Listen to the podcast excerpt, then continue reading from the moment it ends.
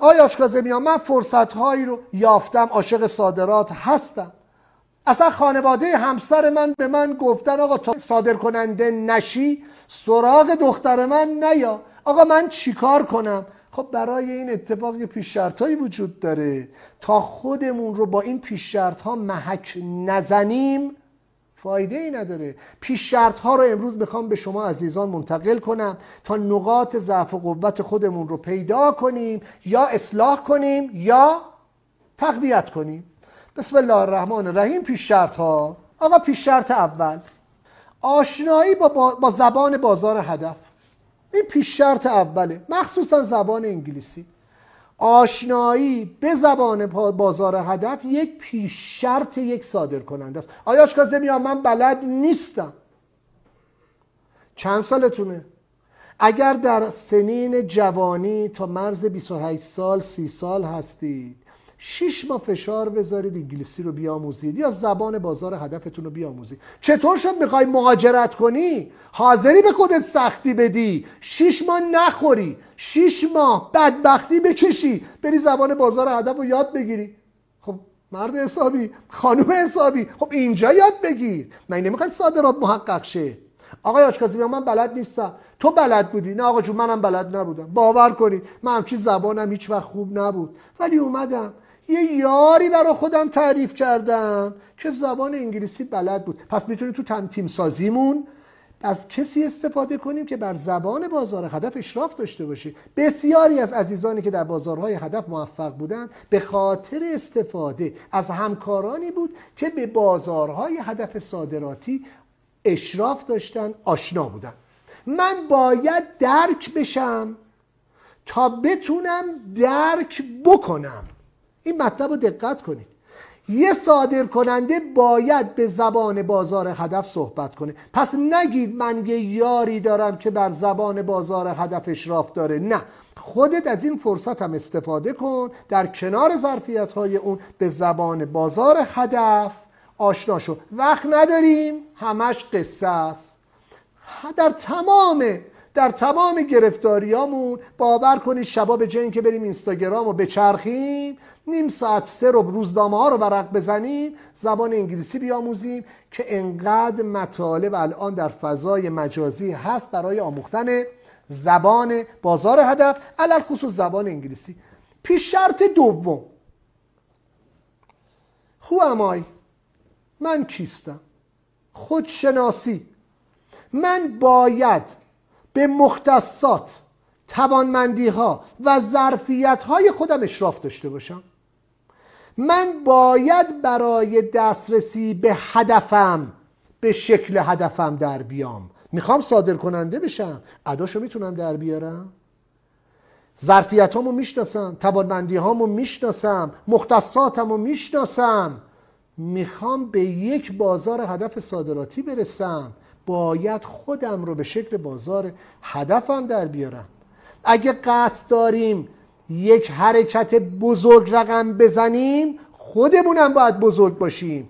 باید بزرگ فکر کنیم. باید بزرگ منشانه با تیممون با حلقه های قبلی زنجیره تأمینمون با حلقه های بعدی زنجیره تأمینمون تعامل داشته باشیم. من باید خواب آرام رو از خودم بگیرم. عزیزان من شرایط جنگیه. شرایط جنگی یعنی من باید هوشیار بخوابم. اینها رو تو کلیپ های ما قبلا دیدید. من باید صبح زود پاشم. من باید خواب رو بر خودم حرام بکنم. من اگر صبح زود پاشم دارم ویژگی خلق می‌کنم. من و ویژگی هایم آقا من سهرخیزم. اون موقعی که بازار استرالیا و نیوزلند و ژاپن و کره جنوبی و بازار چین به دنبال یک قیمت هستن من سریعتر از رقبای داخلی خودم دارم پاسخ اون خریدار رو میدم. خریدار من آخر وقت ایمیل منو دریافت نمی‌کنه. فردا ایمیل منو دریافت نمی‌کنه. همون روز دریافت می‌کنه. جمعه های یک صادر کننده روزهای تعطیل یک صادر کننده اعیاد یک صادر کننده رنگ و بوی متفاوتی داره. من جمعه معمولی 25 ساله که نداشتم. من خواب صبح رو به عزیزانم گفتم شاید در تمام عمر کاری 25 سالم دو بار سه بار. آیاچ کازمیان پس سلامت چی میشه؟ آقا ما یه رسالتی داریم. من دنبال اون رسالتم. تو اگر نمی‌تونی سحرخیز باشی دنبال صادراتم. نباش از الان تکلیف تو با خودت مشخص کن. نمی‌تونی. چرا نمی‌تونی؟ چون در ابتدای راه قراره با حداقل سرمایه شروع کنی. قرار نیست یه دنیا sales manager یه دنیا تیم marketing داشته باشی. قراره از خودت شروع کنی. سرمایه نداری. خودت که هستی از خودت آغاز کن. پیش شرط سوم هدف گذاری صحیح و منصفانه. اول من باید چشمانداز و هدفم رو مشخص کنم. صادر کننده رؤیای قشنگی رو باید در ذهنش متصور بشه. ولی به دنبال رؤیاهای صادقه میگرده. به دنبال عوالم و رویاهای غیر قابل دسترس نمیگرده. من باید بزرگترین صادر کننده خشکبار ایران بشوم. حالا شما رؤیاشو در ذهن خودت تصور کن برای این رویا تلاش کن. اون روزی که من شروع کردم من اصلا کشمش بلد نبودم صادر کنم. پسته بلد نبودم صادر کنم. انقدر آدم های بزرگی در فضای صادراتی ایران بود که من در مقابل اونها هیچ بودم. هنوزم خاک پای همشونم ولی امروز می‌تونم بگم جایگاه خودم رو از صفر در صنعت کشمش از صفر در صنعت پسته ایران جایگاه خودم رو پیدا کردم. چون درست فکر کردم. اتفاقات خوبی رو برای سازمان خودم تونستم تعریف بکنم. آقا اینی که در دانشگاه ها هزاران بار به این مطلب اشاره شده آقا هدفتون smart باشه نمی‌دونم specific measurable اچیوبل ریالیستیک تایم تیبل اینا رو شنیدید؟ در قابلیت اندازهگیری داشته باشه مشخص باشه قابل دسترس باشه واقع گرایانه باشه بر, بر اساس یک زمانبندی مشخص باشه. اینا رو شنیدید. من الان به اونا اشاره نمی کنم ولی در ادامه مسائلمون می‌بینید که چقدر موشکافانه به جزئیات خواهم پرداخت. اولین سرمایه وقت و جوانی تو. اولین سرمایه که تو داری. من ندارم. من چهار دهه اول را ندارم. ولی تو داری. خیلیاتون دارید. من در دهه پنجم زندگیم هستم. ولی تو از من چند سال جوانتری. تو می‌تونی اتفاقاتی رو با این سرمایه رقم بزنی.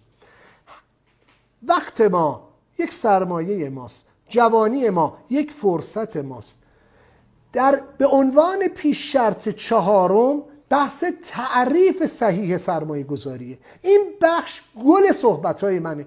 دقت کنید بحث تعریف سرمایه گذاری رو داریم این اگر جا بیفته گام های بعدیمون رو درست خواهیم درک کرد آیا طرح من قابل دفاعه؟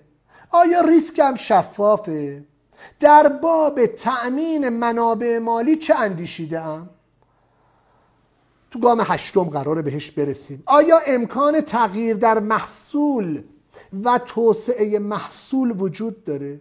مزایای بالقوه من چیست؟ نقاط ضعف و قوت من چیست؟ رقبای داخلی و خارجی من چه کسانی هستند؟ به چه الزاماتی نیازمندم؟ و بازارهای هدفم کجاست؟ پاسخ به این سوالات. در تعریف سرمایه گذاری گنجانده می شود. آیا کالای من کالای قابل تأمین هست؟ آیا در تمام طول سال قابلیت تأمین قابلیت عرضه برای خریدارانم دارم یا ندارم؟ در تعریف سرمایه گذاری اونایی که دوره های قبلی بارم بودن اینا رو نشنیدید. اینها رو با دقت بنویسید. در تعریف سرمایه گذاری مهمترین نکته اشراف بر ترند بازاره. ترند امروز بازار گفتم ایمنی و وسواسه به خاطر کرونا. هر روز ترند بازار در حال تغییره.